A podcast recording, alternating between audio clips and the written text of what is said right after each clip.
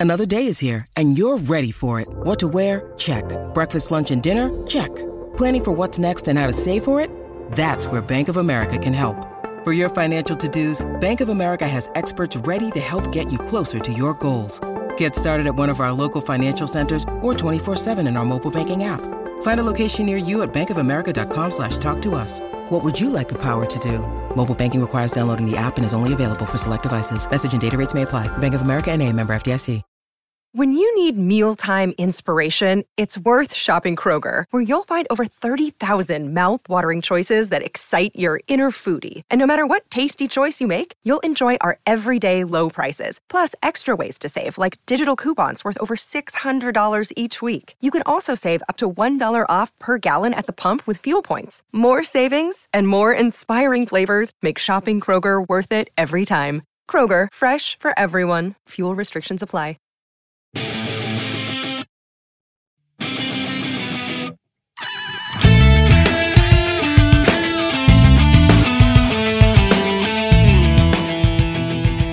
Hey, everybody. I'm here to spread a little holiday cheer to each and every one of you.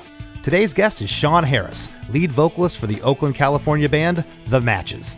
Together, Sean and I break down the writing, recording, and inspiration behind their 2003 single, December is for Cynics, taken from the compilation album, A Santa Cause It's a Punk Rock Christmas. It was awesome catching up with Sean. We last saw each other around 15 years ago while on tour together, and it was like we didn't miss a beat, picking up right where we left off. He shares the story of working at a brand new studio with a new producer and how this helped shape the overall vibe of the song. I'm not even sure Sean realized how many different parts and layers were going on in this song until I started dissecting it. It takes you on a ride from note one until the end. The lyrics are cynical and admittedly pompous in parts, which I feel give the song a charm all its own. And how do you go from talking about ugly holiday sweaters and mocking people singing Christmas carols to referencing John Lennon's ghost and backwards messages from the Beatles? Well, somehow the matches did. For all this and a bottle of NyQuil, stay tuned. Hey, hey, have you heard? Chris Demakes a podcast. Hey, hey, have you heard? Chris Demakes a podcast. Hey, hey, have you heard? Chris Demakes a podcast. Hey, hey, have you heard? Krista makes a podcast. What's up, Sean? Hi, Chris. Uh, it's been a minute. Yeah, I think maybe we last played a show in San Francisco at a venue that's I don't think exists anymore. Yeah, and would that have been around 06, 07? Yeah, that sounds about right. And uh, who were we on the road with? I know we did. It was a, it was a tour together. I don't think it was an, a one off show, was it? it? Was it was a couple shows? I thought. Yeah, I think it was a few shows. Was it Goldfinger? Were we? Did we do a few shows with Goldfinger? I, I uh, man, it's it's so many moons ago. Between us, I don't even remember. Yeah, yeah, yeah. Anyway, but we, we, we have we have played together. We have history. And uh, how how are you? What, what's been going on? Uh, pretty. Oh man, since 2007. since two, yeah, since I last talked to you, just get. Let's go. Yeah, let's do the rundown by the year. you got one minute condensed version, and then we'll jump in here. All right, let's go. I uh, I uh, the, the the the matches went on hiatus. I moved to Australia where they still had record deals. Um, and then uh, this is when everything went to streaming. Uh, signed a record deal over there with a band called Maniac. Came back here, moved into, got married, moved into an Airstream uh, for two and a half years. Traveled around the country in that, looking for where we wanted to live. Uh, me and my wife and my dog, and then uh, uh, ended up in Joshua Tree. The matches did a reunion. moved up back kind of close to home in the Bay Area where I live now in Half Moon Bay. 20 seconds. 20 seconds left. Uh, it put out, you know, started five bands since then, but like, you know, the matches are still, if I ever want anybody to actually listen to what I'm doing, still get together with them once in a while. That's it. That's awesome, man. So you're, you are in California now. Yes. awesome. Awesome. Well, that was, uh, I don't know if I could have done the last 14 years that quickly. Good job. It's been pretty Good boring. Job. So, um, know. well, I, I want to give the listeners uh, a little backstory on you guys, and uh, and then I want to say a couple things about your band and about you in particular. The Matches formed in Oakland, California in 1997. Their debut album, Yvonne Dahl Killed the Locals, was self released in 2003 and then re released on Epitaph Records when they signed the following year. So, my uh, trusted producer Chris Fafalios uh, had written in the notes. It was this is around the first time that he personally uh, heard the matches because Punchline, Chris's band, was on a comp with you guys called A Santa Cause. It's a punk rock Christmas that was released by Immortal Records in 2003. I believe Immortal was a was an Epic Records imprint. Uh, the comp also had Blink 182, New Found Glory, The Bosstones, MXPX, Acceptance, Fall Out Boy, and a bunch of other bands. But the matches song stuck out to Chris because it was so unique, and to this day, it's his personal favorite Christmas song, which is the song that uh, that we are going to talk about today, which is December is for Cynics. Uh, your second album, Decomposer, came out in 2006. The album was recorded in various studios with nine different producers. That's that's insane, uh, including Mark Hoppus, Brett Gurewitz, Nick Hexum, John Feldmann, and Tim Armstrong. That record peaked at number 18 on the Billboard's Independent Albums chart, and you guys did a bunch of touring in support of the record, including several tours of Australia, uh, Europe, three Warp tours, and it was around that time that uh, that we had hooked up and, and and done some shows less than Jake with the matches. Yep. The band released a Band in Hope in 2008, which was uh, once again a collaboration with several different producers. And then, as you said, you guys went on hiatus around 2009, but have reunited several times for shows and tours to celebrate anniversaries uh, of your albums. And something really cool that Chris uh, had told me about recently was there was a documentary uh, about the band called Bleeding Audio. Uh, I have not seen it yet. I, have been meaning to tune in. Uh, it premiered at film festivals in 2020, and Chris said that it that, that it's awesome. Oh, cool! Yeah, it, it's uh kind of harrowing watching yourself on a big screen in front of people. We did we went to two premieres. It kind of like bookended the the stay at home orders from the pandemic. Like the very last thing that we did was play the premiere in San Diego, and then just like stayed home for a year and a half. And then uh, we recently uh, went to a follow up in in person premiere at the Man's Chinese down in. Uh, or, or, is it called no Grauman's Chinese down in uh, theater down in Yeah. Los Angeles? So that was a weird span where it's kind of still premiering because of this weird rollout. But And how did that come about? Was this something that the band had spearheaded, or was this like a super fan that came and said, "Hey, I want to do a documentary. I love your band." kind of somewhere in between. there was a filmmaker who shot us for. She was like a student filmmaker uh, back in the in the two, early two thousands. She shot um, like a mini doc about the band, and actually, as it turned out, she ended up dating and then marrying our bass player. so. Uh, she Okay. uh, she's great. Her name's her, her name's Chelsea Christer Keeping it in the family. yeah she's she's she's great but um she has all the access that she wants at this point she married into the access but um yeah she was kind of shooting that stuff before then I would say so. And and have you found it's it's so interesting because yeah, you guys have reunited and done some some reunions and whatnot, but Yeah. and, and and you celebrate some anniversaries of albums, but have you found that the documentary has has kind of brought forth some new fans that maybe hadn't heard you the first go around? Uh, yeah, definitely. I mean, it's yeah. During the premieres, the audiences were kind of at the festivals. The audiences were kind of split, like matches fans and uh, just sort of people that were there for the film festival. So it was funny being introduced to not grown up kids. I mean, I guess we're all grown up kids, but you can you can like spot you you could definitely spot the sides of the room. It was almost like like going to a uh, it was almost like going to a sports event where like half of the crowd is wearing one set of color and and the other half is wearing another colorway. You could like really see who was who had been to Warp Tour before and who hadn't. It's funny you should say that because I, I played a festival recently where I looked out in the audience. I'm like, man, these people look old. And then I said to myself, if they look that old to me, how old do I look to them? Because they're younger than me. I'm like, damn it.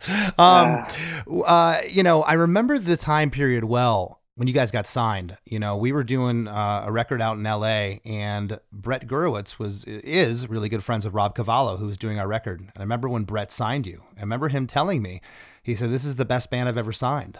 And Huh. you know, I've I've I've told people uh, over the years, and, and I'm going to choose my my words carefully here because you know I, I I don't. This is just my opinion, but I don't say it to make you feel like oh the the coulda woulda shoulda been. But y- your band was was amazing. You in particular, I told people uh, there's there's an it factor, there's a star factor, and and you had it. You have it. You know, I used you, to. you I would- used to have. No, Well- when you would hit the stage and and uh, you were a great front man. The band was great. You guys were all rippers.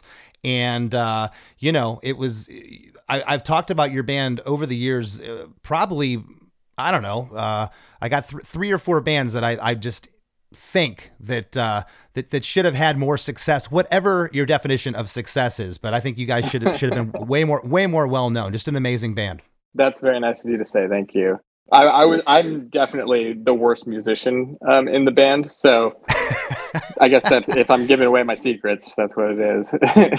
what do you think it was with you guys? Because I I kind of have a theory. I, I almost feel like you know, you, you were somewhere between you, you had enough, and I, I hate using this as a generic term, but you had enough pop punk uh, about you to kind of be included in that world, but yet you were you were just a little bit too avant-garde for those folks. Your your approach to your your rhythms and just this track in particular is just all over the place. It's insane. This song has so much so much to talk about, you know, and uh, I feel like you may have been a little highbrow for some people. Yeah, maybe so. I don't know. I'm I'm uh I'm I'm just like in general a music fan we would go to Warp Tour and then like the next night, like go see like Michael Manring play jazz bass at Yoshi's or whatever. Like uh-huh. we would like we were equal parts like Warped Tour kids and uh, just fans of ever, any music we could get our hands on. So I think that kind of became that kind of showed itself through the music, but um,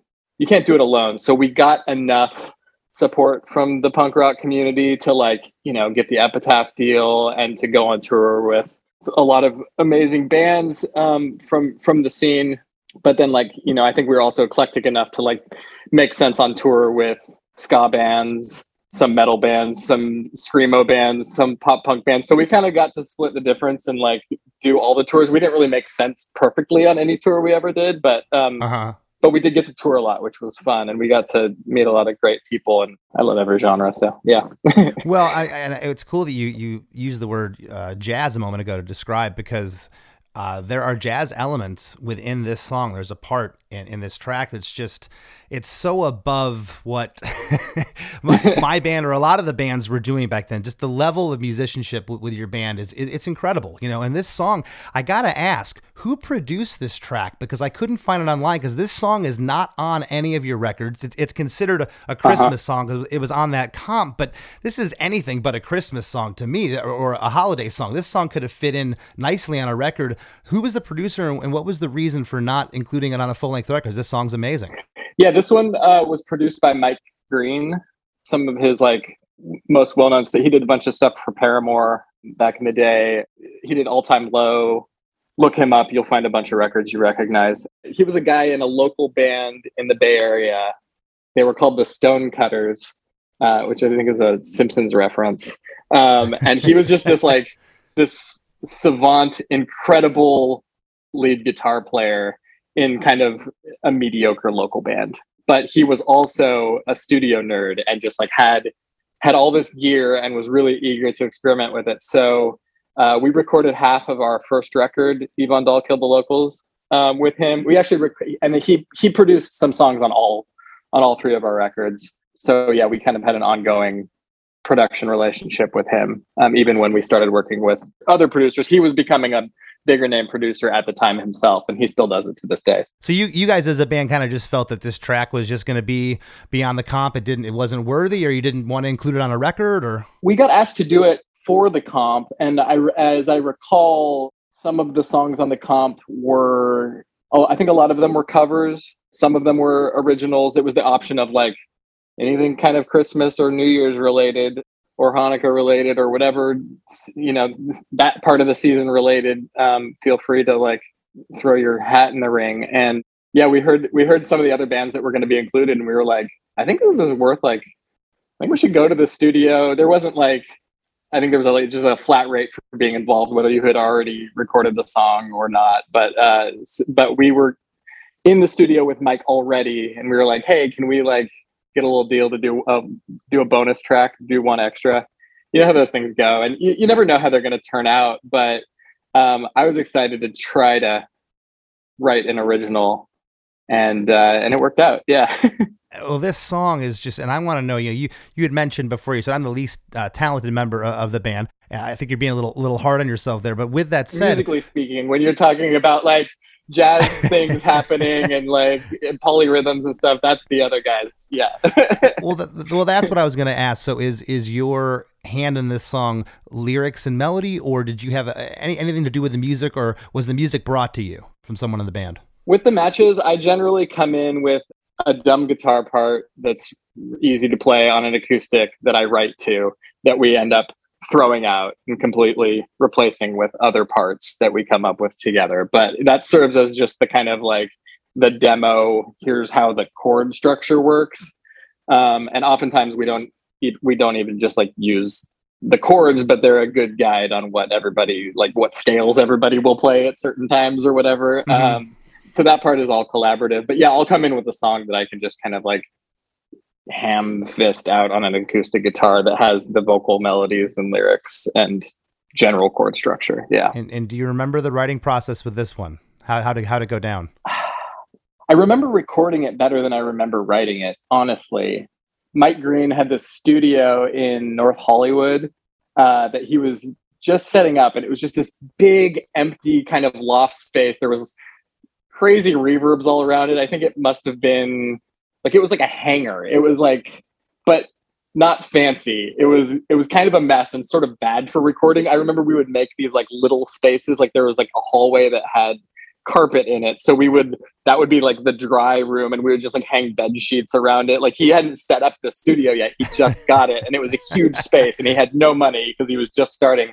and had just moved to LA from from the Bay Area to do to do this professionally. Um so yeah, we were kind of his guinea pigs in that studio, and he was like using this song because we it, we weren't paying him much. He was using this song as sort of like a way of testing out the space and getting things to sound not terrible. So I remember experimenting a lot, and then we did use the big hangar room for like I don't remember what exact reverbs we used in there, but we were like using like the sounds all around this place and just testing out mics in different places, which was really fun. Was this track to Pro Tools? Uh, I think he was on at that point. He's on Pro Tools now, I'm sure, but he was on like Cakewalk, I think, at that time, okay. which was uh, okay. uh, a, a, what do you what do you call it? A um, D- DAW. It was a yeah, it was yeah. a it was a DAW like that I don't think exists anymore. for the for the listeners, a DAW is a digital audio workstation. So there he wasn't using Pro Tools, but he but he but he was recording digitally. He could chop parts up and move them around. Yeah, we were we were playing with chopping. Yeah, yeah. You're hearing a little bit of that too, um, with okay. how the song is kind of stitched together. Yeah. I kind of thought that it was it was recorded digitally and it wasn't uh, done to tape, but I but I had to ask. And what was Mike's role in this song? Because man, I got to tell you, uh, this this song was brought to my attention about a year ago. Chris has been wanting to get you on the show for for a while now. We we both have, and I heard this song and I was like, what did I just hear? It's it's so it's it's so eclectic and so like the the parts rarely happen twice in this song. And how did this get off the, the, the, ground floor. Like you presented the idea, you you had your your uh, I don't know what term you used. Was it lumpy uh, acoustic guitar chords or whatever you bring into the band, yeah, and all of a sudden, all of a sudden, all of a sudden, it turns into. How did it get to this part, and and what was Mike's role in that? Like I said, he was uh, he was trying to figure out what parts of his studio sounded good and what parts of it sounded bad, and what you know, like trying to figure out a bunch of gear that he had just bought or borrowed and all this stuff. So it was like, you know, sometimes you walk into it, you go to a studio and it's, you know, you've paid for a certain amount of time and you're like, oh man, we got to get it done by six o'clock tomorrow. Otherwise we're over budget or whatever, you know, like there are those situations in studios. And this was not that. This was very much like, we we're already working on a couple things and we were, and, and our producer was like, okay, now let's try it over here. Now let's try it over here and not charging us extra for that, um, which led to being able to experiment with like a lot of different sounds and a lot of different things. I, I like I remember there's like a there's like a jangly like arpeggio thing that that John Devoto, our lead guitar player, does at a certain point in the song, and I like kind of vividly remember them being in like the big open room and like playing around with that part of the song. And I remember like walking in the room and being like, I don't even know where rhythmically this goes in the song like are they playing the same song that i brought in? Like i remember the, and then like justin's bass part is like similarly doing a lot of like crazy walking around in like the sort of jazzy way. And i, I remember at certain times being like are they working on the same song I brought in? Um, yeah, well, we're, we're gonna we're gonna we're gonna get to that guitar part Okay, you're talking cool. about, and, it, and, it- and it's so funny. It's so funny that you you talk about being the guinea pigs, and it, he's trying to experiment in this new room. He just moved down from the Bay Area. He's trying to figure out his studio and figure out you know what sounds good, where the mics, where the sweet spots are. Yeah. that is so evident now when I listen to this song because man, there's like. 30 riffs in this thing. There's totally. there's parts coming in and out. It's it's very uh, I'll, use the word schizophrenic. It's kind of all over the place, For but it works. But it works. It's such a it's it's such a cool piece of music. Uh, the song is three minutes and twenty nine seconds. For the first three seconds of the song, there's like this octave, just this cool octave guitar sound, and at the four second mark, you let out this like ah, this like soft shriek.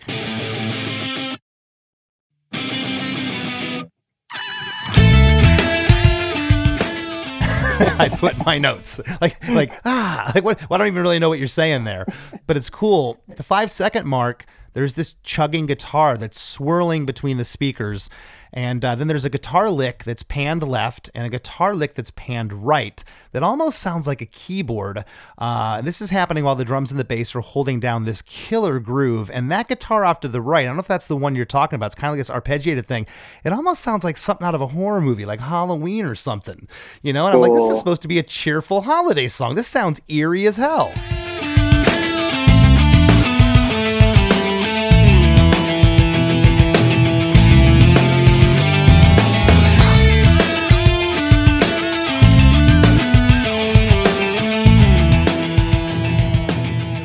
Yeah, I think there's a there's a kind of a there's a nice tradition of like ghosts and horror seeping into uh into the Christmas holiday. You know, we kind of like start to get stoked for the holidays when when Halloween hits, sort of like marks the beginning of holiday season. And then and I love and I love the like entertainment that that you know like Christmas Carol and and and and like Nightmare Before Christmas. How that how just the holiday just kind of that season just sort of rolls into this one thing. So yeah, there is a little horror in there. Well, and and the, the, the just the first 24 seconds of this song is just like, what am I hearing, and where is this going? And then all of a sudden, you're into verse one at the 25 second mark. Black flames to stare out, Mod Lang slang to wear out, scuff squares in sweaters. Oh ho ho, we're so much better. I'm going to read out these lyrics, and, and and I want you to decipher these for me and tell me what's going on. Sure. Black frames to stare out, mod lang slang to wear out, scoff at squares and sweaters. Ho ho ho, we're so much better. What's going on in your sick, twisted mind, Sean? Yeah, I've got a little I've got a little bit of a bit of that Mike Park I missed the bus energy but I wouldn't, I wouldn't, I wouldn't have put those two two uh, analogies together, but okay. Yeah, I mean uh Mod Lang was a was a record store a record store that I shopped at in uh in high school. And the staff there they were older than me, they were cooler than me. They were like college kids and and uh, maybe there was like an aspirational like oh, when I when I get older I want to be cool kind of thing that happened when I would walk into that store. I think that's why I dropped like I think it's also truncation of modern language, um, so modern language slang or whatever. But I was thinking about the record store. I was thinking about the kids that worked at the record store, how I wanted to grow up and be one, and how I also like hated them. And so this whole thing, this whole this whole song is is, is just sort of like sort of a parody of not necessarily myself, but kind of who I wanted to who I wanted to be. I mean, it's kind of I, I find it like I find it's kind of eas easiest to make fun of uh, myself lyrically, and I do so whether I want to or not. I just like the recipe for being embarrassed by something that I write is just like tell the truth, tell all of it, and then like wait four years, and then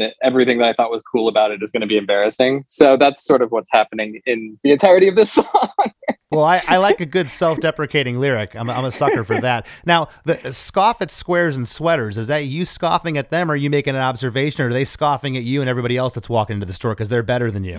no, it, I was thinking of Christmas sweaters, and I at this point, like we were, I was still living in my parents' house. I was like you know, me and my me and, my friends were we were like starting bands and trying to get into art school and stuff like that, and and and you know the the romance of the holidays was sort of a rote thing that our that our parents did. Now, here's the, the footnote is that I I love the holidays and I love romance. And and I was going through a fuck this phase, but I knew that it wasn't going to age well, and so it's just writing a song in the moment, sort of making fun of my friends or who I thought I wanted to be or something like that. Um, I, I think it's just in general, it at that age especially, it felt smart to be critical of something. So being critical, yeah. being critical of the holiday season felt fun and smart, but also it, just to tear something down and to be a critic is just sort of a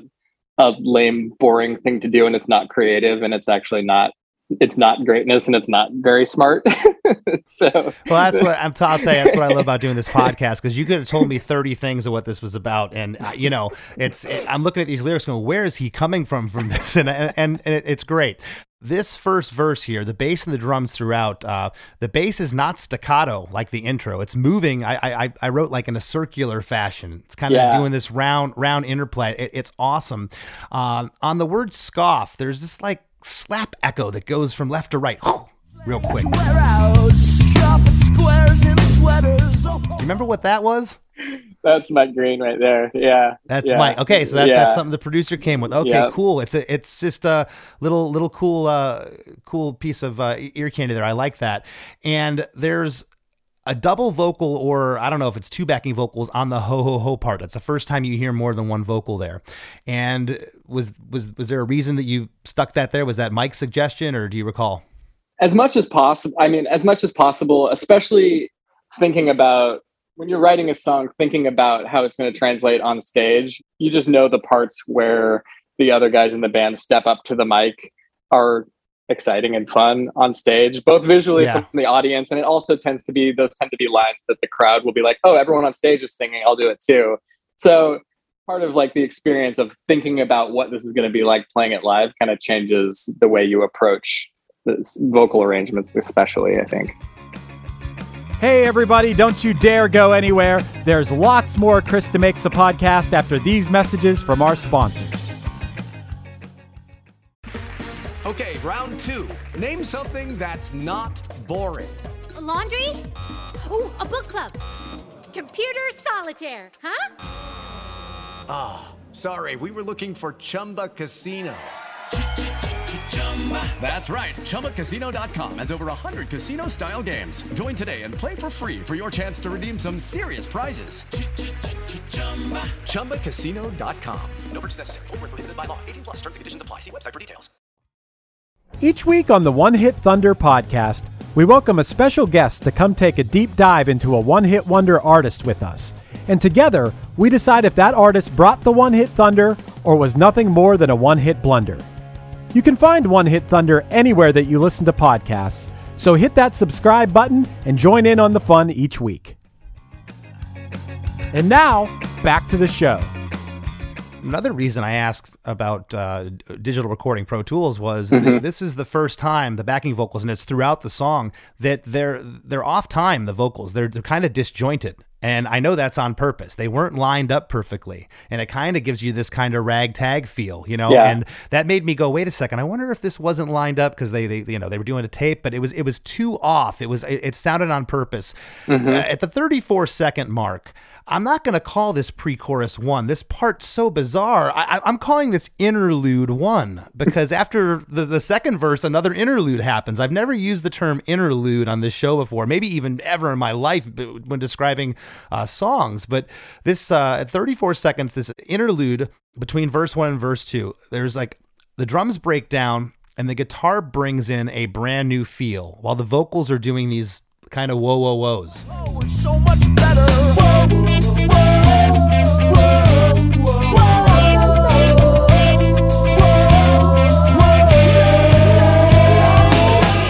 How did you write this part? Like melody wise, like where where did this come from? Sometimes I, I look too linear at songs and I have to step back, but but this is just like where did this come from? Sure. Uh, I I always think of all the Who's down in Whoville during this part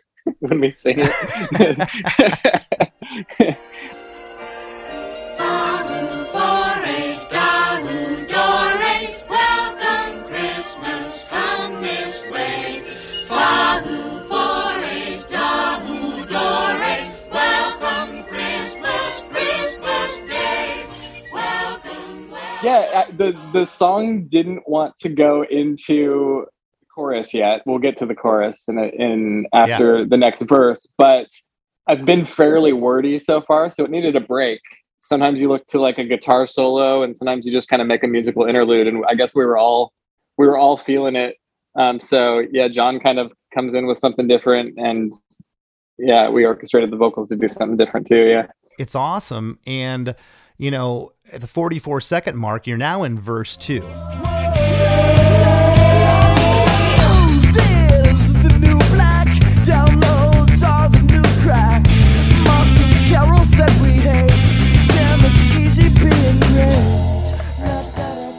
The lyric is used as the new black, downloads are the new crack, mocking carols that we hate. Damn, it's easy being great. Yeah. that's I mean, the the line that's like the biggest cringe in the whole song, but also like heart of the whole song is damn it's easy being great. And it's so funny, you know, we'll we'll still play this song in the holiday season, like for our reunion stuff. And it's so funny singing that that I I'm just like I hope everybody knows like this isn't like uh this is a parody. I hope that they don't see us on stage going like, "Damn, we are the shit." You know, I mean, it's it's it's funny, but it, it had to be in here. It's the heart of the song too. So yeah, No, it's awesome. The drums and the bass are holding down the same groove as verse one, but yet another guitar pattern is introduced here. You know that that interlude number one, you never hear that again in the song, and now this guitar pat this guitar pattern now comes in in verse two, and on the mocking carols that we hate, just on that one line. An octave guitar comes in here, kind of swirling left and right and back and forth. Downloads are the new crack. Mocking carols that we hate. Damn, it's easy being great. Do you recall was was again something Mike brought in or, or someone else in the band? Like why just that one line and why that octave guitar there, which is is awesome though. I know. I'm I'm trying to think of like a lot of times when I when I write a song, I'll and I bring it to the band. I have a couple. Uh, I have a couple comps. Like I can. I'll- I will have been listening to a certain band, and I'll be like, I'm thinking kind of like this meets this. You know, I honestly don't remember when you're doing a song basically for a comp. You asked why this wasn't on a record. Well, like when you're doing a song for a comp, there's nothing to lose in being really creative. eh, Like in like you know stepping out on the edge and trying new things because it's not going to go on your album. It would honestly like if you're not the best if you don't have the best song on a comp people just skip your song or forget about it. You know what i mean? It's like it's not yeah, gonna be a that's so that's so true. Yeah, That's yeah, so true. exactly. So why not try stuff? And i remember that being the mentality. So i don't even know if i had if we were thinking of other bands or things to borrow or if we were just like trying to be weird and experiment. I'm sure there's i know you mentioned the guitars like almost sounding like synths sometimes and that i can say probably came from we had just done our first uk tour and that band muse was uh Oh, yeah. was getting popular over there but hadn't hit in the states yet. And we were just like blown away by those like by how his guitar sounded so weird and metallic and synthy sometimes. So i know john was like getting into a big muse phase there Well, and that totally makes sense with what you were saying too. That you're you're you're able to experiment. This is just going on a comp. If no one likes it, we'll just skip exactly, it. Which because this is one of the more this is one of the more adventurous songs to me in your catalog. At the 54 second mark, we're at interlude number two. Okay, not going to call this a pre-chorus. I call this the, the the next interlude. Drums are doing the same feel as interlude number one, but very soft on the on the kick and the ride cymbal. The guitar is doing yet another counter melody, another part, and there's this like la da da da part vocally that's happening here.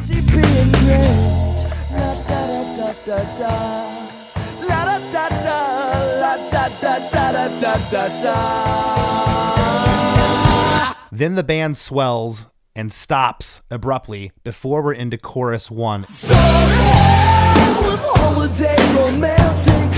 December is for cynics. December is for critics. Let's get high on our supplies and hibernate. December is for cynics. Damn, it's too easy being great. So to hell with holiday romantics. December is for cynics. December is for critics. Let's get high on art supplies and hibernate. December is for cynics. Damn, it's too easy being great. You get that lyric in again there. and there's harmonies on everything uh, here, but they're very disjointed, as I mentioned. And, and I, I, wrote in my notes, it almost feels like a, a campfire sing along. You know, yeah. you're kind of getting with getting with your friends, it, it, it or a holiday sing along. It has that vibe to it. It's it's disjointed, but not in a bad way where you get a, a, a horrible band that can't play and like, oh, this sounds terrible. It, it this was meant to be. Obviously, it, it's perfectly disjointed. I, I just I think it's awesome. Again, there's a brand new feel here. It doesn't follow your traditional drum pattern of, of what you would consider. The drums are doing this just kick and, and, and snare. It, it's it's really interesting. And uh, how did that come about? Well, first of all, like the gang vocals of the chorus was another uh, was us thinking about, hey, when we play this live, like this should be fun, and this feels like it wants to be a sing along. As I I want to say that some of the guys from Over It might have uh, been starting to work with Mike Green, and we met them somewhere around that time. And I think they came in the studio and sang these gang vocals with us. So you get that you get that feeling of you know when you want to do a gang vocal but every and and like half of the room doesn't quite know the part? Yeah. And it ends up sounding kind of perfect like it's like everyone's sort of a little like is this am i doing it right? Is that the rhythm? Is that the note? Um, and you, and it really like thickens up a gang vocal better than like if everybody was well practiced on a part. So yeah, sometimes it's like yeah. an asset to do a gang vocal with strangers or people that haven't heard the song basically so yeah. And what what are you getting that lyric in again here damn it's too easy being great and you say it's too easy here, not just it's easy being great. Uh, bringing bringing that lyric back and, and and set up set up these lyrics for us here in the chorus. If you hadn't like gotten the sort of the the theme of the too cool art school narrator me yet by this point, like this is I guess the chorus is just sort of the Cliff's notes on uh, yeah screw screw the holidays. This is going on a holidays. Uh, uh, on, a, on, a, on, a, on a holidays uh, compilation. We're going to be the song that's like, screw this. Yeah. at the end here, at the end of the chorus, where uh, damn, it's too easy being great. On great, there's this hi hat delayed weird thing off to the left. It's just like this. yeah, it, yeah, it just yeah. happens for a second.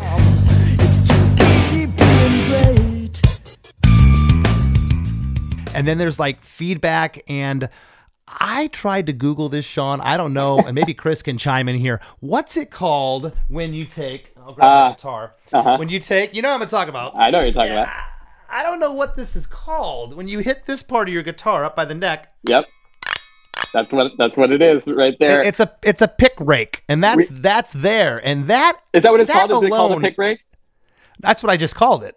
I don't know. I think you're recording it here. Yeah. okay. So that that comes in there and just that tonality, that what I just played, that sounds eerie in and of itself. It kind of kind of sounds spooky and, and horror movie-ish. Sure. So yeah, yeah. That part comes in with the hi hat and then the feedback, and we transition into verse number three, uh, which we're only at a minute and 29 seconds in this song, and you've been hit with a ton of information by this point, a ton of parts. And on this particular line, I feel like you were channeling Jello Biafra here almost. I brought you a bottle of wine full of flowers this. I know we both made it clear, no stupid presents this year. But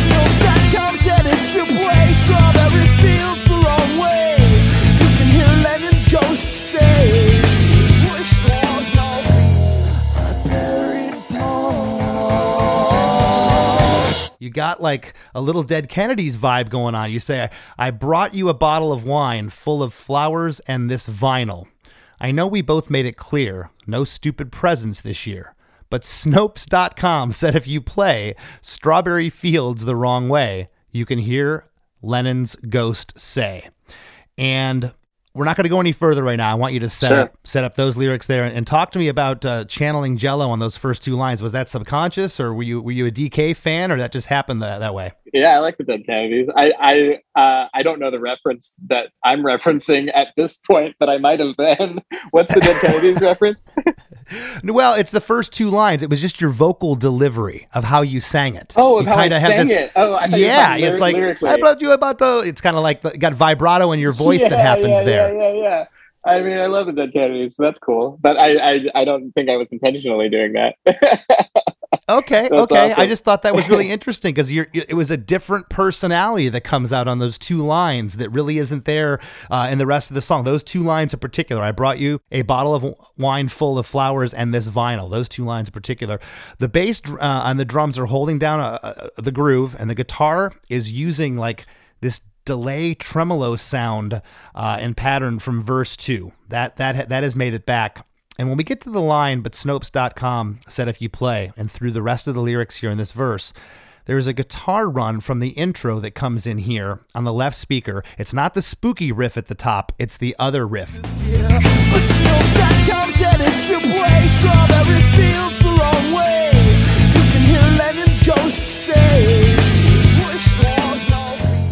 And I was like, okay, cool. I'm, I'm hearing something that I've heard in the song. I'm, I'm finally yeah. hearing. yes, yeah.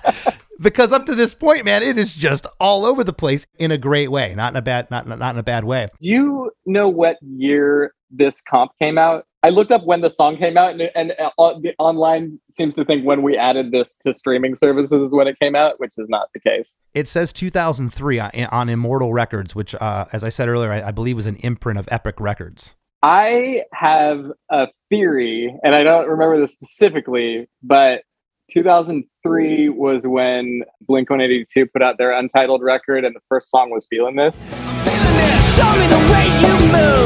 feeling it.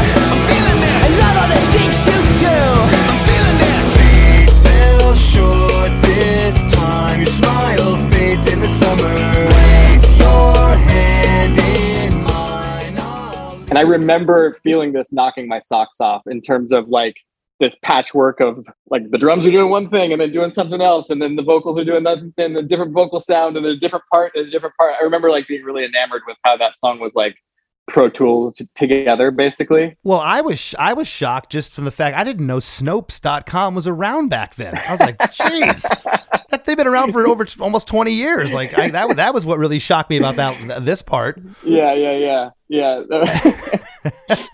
I like, Um, I like dropping that in there. It's fun. Yeah. And the lyric, I'll, I'll read this lyric again because it leads into the next part. Um, but Snopes.com said if you play Strawberry Fields the wrong way, you can hear Lennon's ghost say. And I don't know if you ever looked up these lyrics online, Sean, but uh, it basically it's your first record. Yvonne Dahl killed the locals. Your first self-release record that was uh, uh, picked up and re-released by Epitaph. It's Yeah. says it's that backwards. Is that what that is there?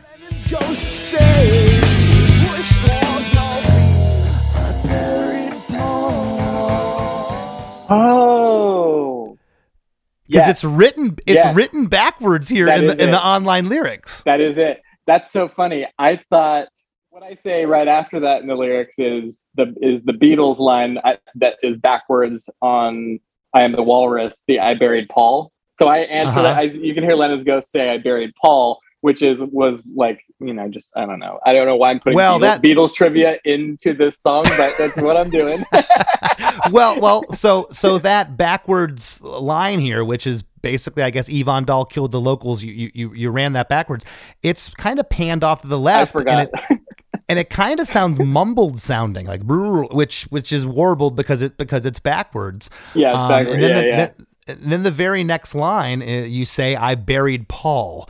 Yeah. how did that come into the, you know the, December's for cynics, uh, you know December's for critics. You're you're you don't like the guy at the sweater at the record store. Now you're talking about the Beatles. What what is going on here? I mean, I got to say that like I like this verse better than verse one, just as a just my my songwriting brain. I like it when you I like it when a song starts and uh, it kind of like verse one is sort of like establishing the, oh here's what we're doing here here's the thesis for the song and then the chorus hammers it home and then by verse two like i got to meander off topic and like maybe I just need to like throw out verse ones and twos and and, ju- and just like just start with verse three, have that be verse one, and just throw out the Nah, first two this is things I this read. is going on. This is going on a Christmas comp. People are just It's gonna going on- skip It it. doesn't matter. Yeah, yeah, yeah. Yeah. But I actually like this one being like being so off topic. I, I don't I, like whoever's listening to the song is going to be interpreting these things entirely differently. Like you said, like ah, what the song could have been about twenty things. I had no idea. Like it doesn't really matter as long as I give you the right the right feeling and the right mood. Like, and there are some cool lines to quote. Like it doesn't need to be so. Well, I mean, how, how many of how many of our favorite songs are the most vague lyric and vague thing ever, and they you know That's they just resonate. They just resonate. Th- this song is cool. Mickey Mouse has grown up a cow, man. At one minute and fifty four seconds, we're at chorus number two. Yeah. So to with holiday romantics. December is for cynics.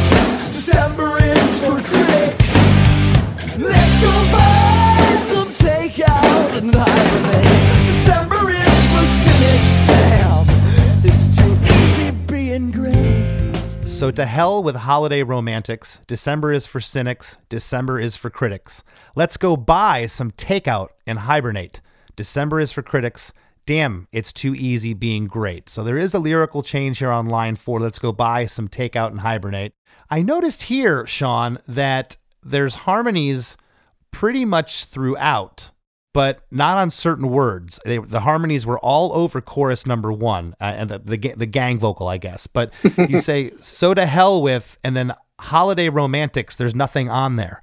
Do you recall why it was left off and it wasn't like chorus one? That's a good question. My my guess is that You had the channel muted. yeah, that could be it too. could definitely be it. Uh, We've less than Jake's done that before. uh, my guess is that John actually might go into a unison part there. It wasn't until kind of like late era the matches. I, it might have been even post the matches that I figured out that harmonies are just chords that you're playing with vocals. Mhm. Yeah. So I hadn't realized that, like quite how to write a harmony, and I don't think John had either. We would just sing stuff, and like you know, there are certain you can like sing a third, and you're like that sounds good, but it doesn't always sound good. You can't just move a third with the whole thing. You know, like you got to go yeah, with, yeah. with the scale. But I hadn't figured out that concept of of it moving like chords and having to change the the the relative space between notes to stay in the scale hadn't occurred to me yet. So when something didn't work, oftentimes we would just sing a unison part or something. I yeah. Well, and and some and sometimes that sometimes that's the only thing that does work. Yeah, you know, totally, That's- that- that- totally. um, you know this this chorus feels like chorus one, but the drums are doing completely different fills. There's some stuff going on here that's just really really cool. Uh, on the line, let's go buy some takeout and hibernate. Between the words taken out, there's this crazy drum fill that just doesn't feel like it should work. Some takeout and hibernate. December is for cynics. It's like going off the rails. Like, where did that come from? You know, it's not in chorus one. So, again, talking about digitally recording through Pro Tools, a lot of times you'll paste chorus one and chorus. I'm like, this isn't the same feel as chorus, any of the choruses. Like, what the heck is going on here? But it, but it's so great. I like on the last line here, damn, it's too easy. And then being great is just you alone. It just gives you that that moment. It's just a vocal. And now we're into yet another part. And this bridge is awesome.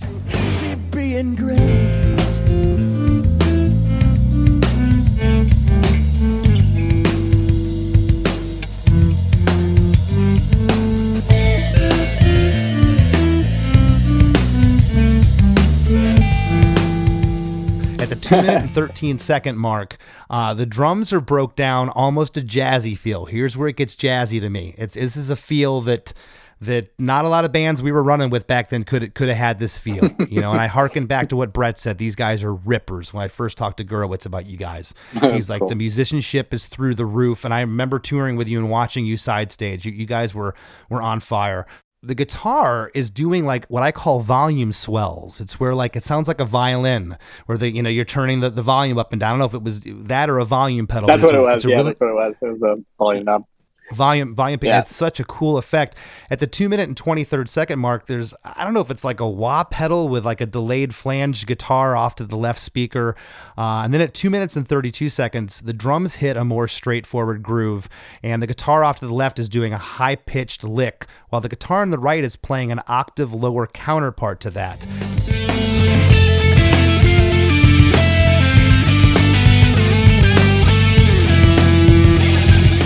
for the next six seconds from 240 to 246, there's three stop patterns, you know, where the band's like, you know, digga digga digga dun, and it happens three times uh, before this cool, fast guitar sweep happens to the left. And a sweep uh, is something like Yngwie Malmsteen does, like it's like this really fast arpeggio. It's it you're like skipping strings, and it's just I'm like at this point in the song, I go, where did this come from?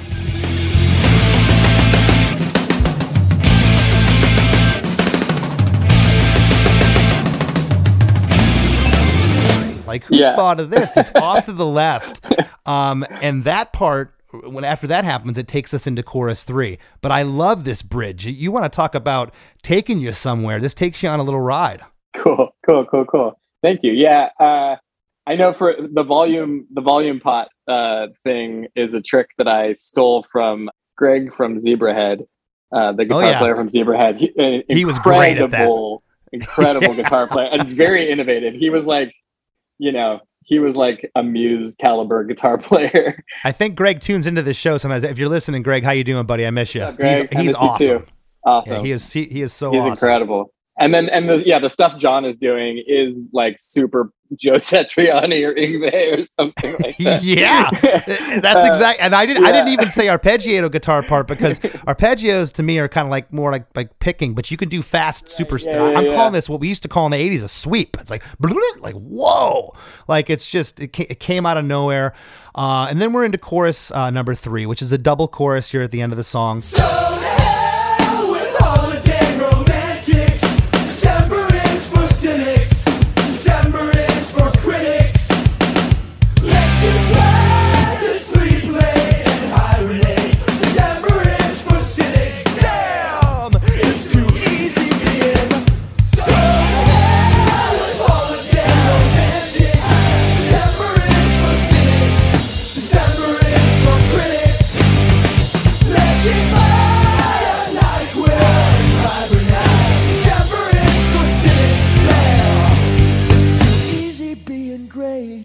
to hell with holiday romantics. December is for cynics. December is for critics. Harmonies on all of those lines, but it's only drums here. Again, the vocals are not lined up. Sounds really disjointed, but really cool. Backyard campfire sing along.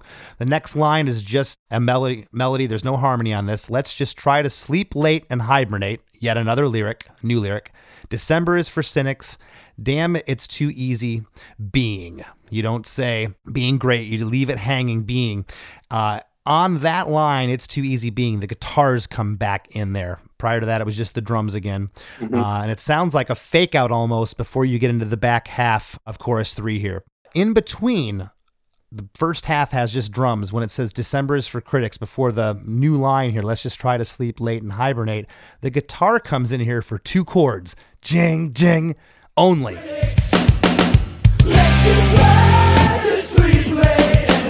And then it goes back to drums, which I thought is was really cool. Do you, do you remember that part and how that came about? You know, probably like channeling some Radiohead creep kind of do something. You know, I don't know. Like yeah, yeah, yeah. Okay. Those, those big those things are always fun when you're just like when everybody pauses and something that like shouldn't be that musical happens. those are always like hooks of moments, right? Well, the last uh, half of chorus three here, the back half. So to hell with holiday romantics. December is for cynics. December is for critics. Let's get by on NyQuil and hibernate. I love that line. Uh, December is for cynics. Damn, it's too easy being great. On the last line here, there's harmonies throughout everything I just read, even on the word damn. But then there's no harmony on it's too, and that's the last you hear of the rhythm section. The band going dun dun, and then it's just you alone, Sean, saying easy being great. And that's how the song ends. Another little haunting uh, sprinkle on top of this already uh, haunting uh, holiday song. Yeah, sugar cookie it. Yep. what was your reaction when you first heard this whole this whole monster put together? You're in the studio, you're listening back to it. Was everybody into it, or was it just ah, it's going on a comp? People are going to skip it. we were really excited about it. Um, I, the the last stuff that we had recorded in studio for Yvonne Dahl killed the locals. I, I think we had ju- we were we had just finished that stuff up um, the year before maybe, and like the tail end of those sessions, we were you know, when you get towards the end of an album, similarly, you can kind of start experimenting more. You don't have to be as safe. Like you've got some songs you think are good, so you can be a little weird and see if something cool happens or if you ruin your record, whatever. But we had gotten into that and we had been able to play some of that stuff for an audience and we are like oh they like the weird stuff this is kind of cool you never know like and and so Yeah. that kind of pushed us into this realm too so we were excited but we hadn't i don't remember how long it was before we got to actually work out the live arrangement because when you when you work in pro tools sometimes things are so like you don't really have to worry about like which order you're pressing pedals in to get different sounds and stuff Yeah. so a lot of times you have to go into the rehearsal space and like figure out compromises and ways to get from point A to point B in terms of guitar sounds and who could do what and like hey can you play this thing from the bass line in the recording on your guitar so that I can switch over? You know like I remember that being a big undertaking with this song. Yeah and and but when we actually got to play it live we we sort of get saved by the crowd on this one. Like just when it gets to be like we're like oh my god I can't like I, I, I, I can't compute. I'm gonna like I like got steam coming out of our ears trying to keep the tones right and changing at the right time, and then it just gets to that so to hell, and then the crowd just sings over us, Takes and we can all just kind of like, oh, thank God, okay, yeah. That's awesome. Well, the last thing I want to finish up with here, I just want to tell you, I, I- I really feel like you guys were ahead of your time. I feel like you were really innovative. I hear uh, hints and notes. Uh, of your music still today. Uh, I heard it through the 2000s to the, even the 2010s and now in the 2020s through bands such as Panic at the Disco, My Chemical Romance, Ice Nine Kills, and uh, a, number of other bands. I continue to hear flourishes of, of what I what I consider your sound, and you guys are you guys are awesome. Um, if you could leave, leave the listeners with what's going on, I know we, we talked a little bit at the top here, but uh, what's going on with you coming up or, or, or the matches?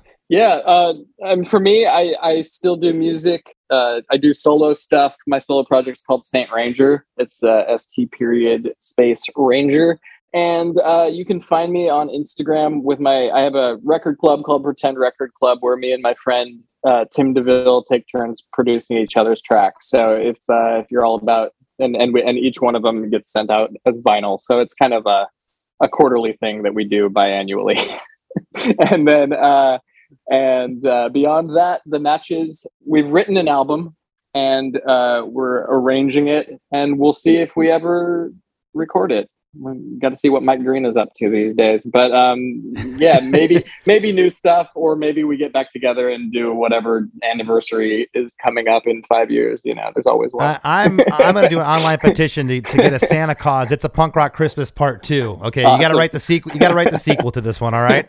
Sounds good. Awesome. Thanks, Sean. Thank you, Chris. That was really fun. Hey, everybody, don't touch that dial. There's plenty more Chris Demakes a Podcast after a few words from our sponsors. Hey, this is Dewey Halpus, host of Peer Pleasure on the Sound Talent Media Podcast Network. Join me each week as I explore another long form conversation with one of your favorite musicians, actors, comedians, or creatives. From Chino Moreno of the Deftones, John Gourley of Portugal the Man, to Fat Mike from NoFX and Ian MacKaye from Fugazi and Minor Threat, we go all over the map. From Fall Out Boy to Slayer, Peer Pleasure has it all. Check us out now on Sound Talent Media. If you're looking for an inexpensive and unique gift for a friend, family member, or even for yourself, check out iloveenamelpins.com. From Hollywood stars like Jeff Goldblum and Meryl Streep, to fictional characters like the Golden Girls or Jack Torrance, to sports stars and musicians and politicians and dogs and cats, there's something for everyone at iloveenamelpins.com. As an added bonus, use the discount code ChrisDemakes at checkout to save 30% off your order at iloveenamelpins.com. As we near the end of the show, here's a band you might not know. Welcome to this week's band you might not know. If you'd like your band to be considered for Chris Demakes a Podcast, all you have to do is email your song via MP3 only and your bio to bandyoumightnotknow at gmail.com. This week's featured artist is The Thieves About from San Diego, California. They're a high energy rock band consisting of J. Scott Gavin on vocals and guitar, Brian Eulery on drums, John Reichs on guitar, and Andrew Williams on bass. Here's a snippet of their song, We Go Down.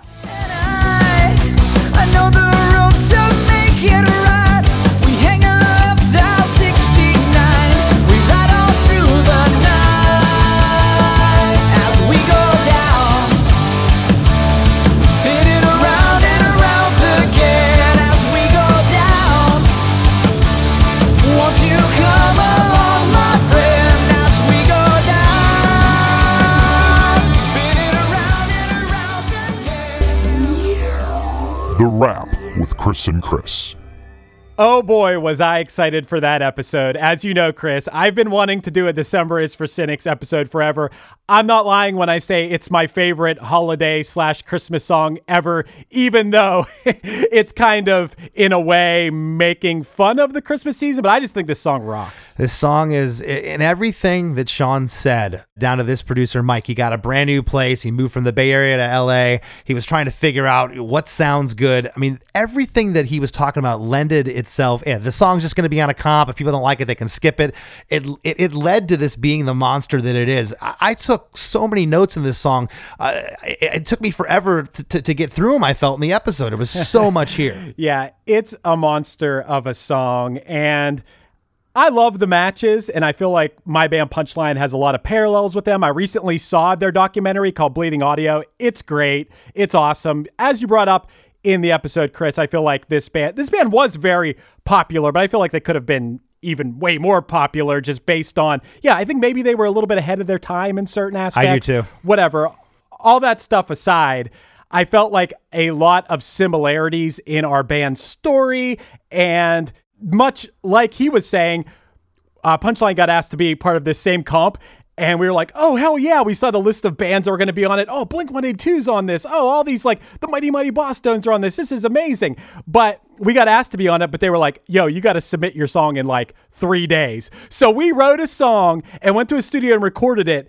And it is the most patchwork song ever. And it's called Icicles. Yet, fans of ours love it. When we listen to it, we're kind of like, oh my God, we threw that thing together so fast. And it's just like a patchwork of things. And it kind of sounds similar to what the matches did here, although I think the matches song is way better than ours. Well, he he kind of echoed those sentiments too. That kind of like, eh, it was just this song for a comp. It was kind of like, yeah, it was, we patched this together in this guy's new studio, and that's why I asked him. I said, when you heard it back, do you, do you like the song? He's like, oh yeah, we still play it. The audience loves it. It's great when we get to the chorus. So I'm gr- I'm glad he's embraced it because at first it was just like it almost was like, wait, is this a throwaway song for these guys? How could it be? dude, I was laughing because I know everyone out there listening can't see you guys, but the whole time Shawn was smiling and laughing. I think he felt that he he referenced it. He said, "I got that I missed the bus Mike Park energy," referencing the Mike Park episode where Mike was kind of like, "Oh, you're bringing up this cringeworthy old song or whatever," like where he felt embarrassed, but like I'm thinking to myself over here, dude, I've been rocking this song out this week. there is nothing cringy about this song at all. I feel like it rocks. I feel like you were asking him a lot about, like, what does this mean? And when I listen to this song, I don't know if I just take away my own meaning. I do get that it's kind of parody. I picture like the guy in the black turtleneck and glasses who's do- too good for Christmas. Dude, I almost think about, you know, in uh, National Lampoon's Christmas Vacation, Julia Louis Dreyfus and her husband who like live next door and they like, have whatever they don't celebrate christmas they have like the black christmas tree or whatever i picture those characters I'd hope he falls and breaks his neck. I'm sure he'll fall, but I don't think we're lucky enough to have him break his neck. Let's go.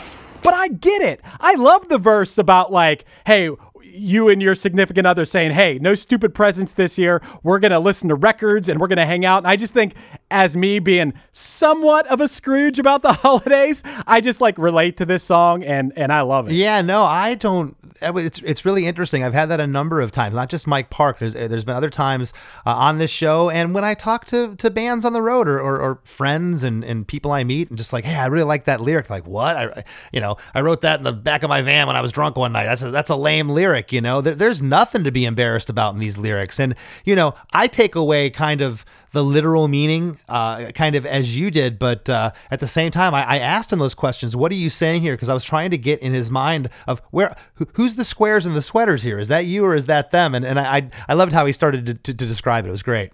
I love that he said, I hope everybody knows this is parody. but that lyric is the heart of the song. And man, the matches had such a cool, I don't know, image about them and such a cool energy and vibe to their band. Uh, you know, songs aside, if you looked at the guys or saw them live, someone could have thought that like oh this this lead singer this band he's gonna be an asshole or whatever this was the nicest most humble dude Oh, like yeah. when i was watching this like I, I told him this after we finished recording. I'm like, I like I'm friends with you. I want to be friends with this guy. He's like the nicest dude, like the complete opposite of maybe this character that he portrays somewhat in the songs or whatever. It's just not him. It's so humble, you know? No, and, and it, it's funny. I haven't talked to Shawn in probably 13 or 14 years, and it was like we picked right back up, and uh, you know we're back in the dressing room on tour 14 years ago. He's just uh, they were always such such great guys, and I was careful about uh, the the words I chose earlier. You know, it's you never know what what's going to strike a nerve with somebody. Your band should have been bigger, but I just feel this band, we're so so ahead of their time, and and uh, more people should should know about them. They're great. I agree with that, but also they're a pretty popular band. Oh, yeah, yeah, know, like not in, in their time, Yeah. like they they they did well. Absolutely. you know. So Absolutely. I think about that all the time. You know, when I'm thinking about my own band or whatever, is like grass is always greener. And when it comes to that sort of thing, you Sure. know, and sometimes if I'm down on myself, like "Ah, I wish my band was bigger or whatever, I got to think about the fact that like, oh wait a second, my band has. Uh, achieved more success than probably 99% of bands ever. Oh yeah, and So, the ma- and, you know, you and the matches are in uh, in that department as well. They for sure had uh, and and seeing them live back then, uh, the the audience went crazy for them. They were rabid for them. They had a great live show, and no, they they they made it uh, in the sense of you. Hey, hey, did your band make it? Yeah, these guys made it, but uh, I feel that uh, more people should have known about. it. I think they're they're just a, an amazing band. Yeah, I agree with that. And I also, Chris, one more thing I wanted to talk about was, and I think about this in songwriting too, but Shawn brought up thinking about hey this is going to be fun to sing live like with the audience when you're you're writing Yeah. and recording something i know less than jake has to do that right Um, there's been times, mostly in the early stuff, but you know, before because we were writing songs that were were taken straight from the warehouse to the stage. We weren't recording them, Right. so it was definitely in the early days more thought of in that sense. Wait, this is going to be a great sing along. and no doubt this chorus in December is for cynics. I haven't seen the matches play this live in person, but you better believe I'm going to have chills from head to toe and be singing along so loud if I ever have the pleasure of seeing this song live. And speaking of chills from head to toe, Chris. I cannot wait to announce next week's guest. I am stoked. I know you can't. I know you can't, but you got to hold off a few more days. I know you're ready to tell the whole world about this one. I know you've been waiting for this one for a long time, but you got to keep it a secret for a few more days, Chris. I know. I'm, I'm, I'm like I'm like a kid at the holidays. I got to tell you, you know, last year for uh, December we had the holiday special with the Vandals. Had Joe Escalante on, which was a lot of fun, and and this year we, we we've done two. We had uh, Shawn with the matches with December is for cynics. Uh, today's episode, but next week we have another one. We're, we're doing a two for this year, uh, Chris. Yeah, you consider next week's uh, a holiday one, huh? I guess so. kind of. It- you know, uh, the, the the tail end of the episode, we're going to get into it. But uh, yeah, Okay. man, it's just been it's been a lot of fun. I can't believe we're about to wrap up another year, uh, going on two years now. Next June of 2022, it'll be two years of this uh, podcast. I don't know where the time has went, but it's been uh, an absolute blast. You have been doing a great job as host of this podcast, Chris, because I got to say that I know it's not easy to get on the podcast. Okay, maybe it's a little easier when it's somebody you've known for a long time, it's your friend, and it's not so hard. But when you get on here with someone you don't know and you instantly have to break the ice and then dive into some piece of art that they've created from their heart and really like get into the nuts and bolts of it. That takes a lot, man. Not everyone can do that. So I commend you very highly for that. Well, I appreciate this, Chris. Your check's in the mail. Um, I, I, to be honest with you, I've only had out of all these episodes we've done in the last year and a half, there's only been maybe one or two hiccups where it's been a little weird, and that's to be expected. You know, just because uh, guys are in bands or you know people are in bands, they're they're are the front people a lot of the time that I talk to. They're not always the uh, alpha male or female. Sometimes they just are, are awkward, and it's hard to talk to, to people. Luckily for me, most people have been very engaging and easy, but there has been a couple hiccups. But uh, I'm glad there hasn't been been any more than that. Yeah, but uh, I like what we're doing. I'm glad we're going to keep on doing it into the new year and and onward and upward. And I'm excited for what we have coming in the new year too, man. But hey, I'm focusing on the moment now. We are in the thick of the season. Tis the season, man. Tis the season. We hope each and every one of you out there are safe, happy, and most importantly, sane this time of the year. We'll see you next week. I want to thank this week's guest, Mr. Shawn Harris from the matches. It is Ryan here, and I have a question for you. What do you do when you win? Like, are you a fist pumper? A woohooer, a hand clapper, a high fiver. I kind of like the high five, but if you want to hone in on those winning moves, check out Chumba Casino. At ChumbaCasino.com, choose from hundreds of social casino style games for your chance to redeem serious cash prizes. There are new game releases weekly, plus free daily bonuses. So don't wait. Start having the most fun ever at ChumbaCasino.com. No purchase necessary. VGW. Void were prohibited by law. See terms and conditions. 18 plus. Hey everyone, this is Tuck from Fit for a King, an off-road minivan. Every week, I bring you fun interviews alongside your favorite metalcore entertainers with my new podcast, Get Tucked. Join me every Monday with bands like Counterparts, Crystal Lake, like Moths to Flames, and many more. We play unsigned and undiscovered bands, deep dive into each artist's history, and of course, provide the greatest breakdowns in current metalcore. Tune in to Get Tucked every Monday, out now through Sound Talent Media.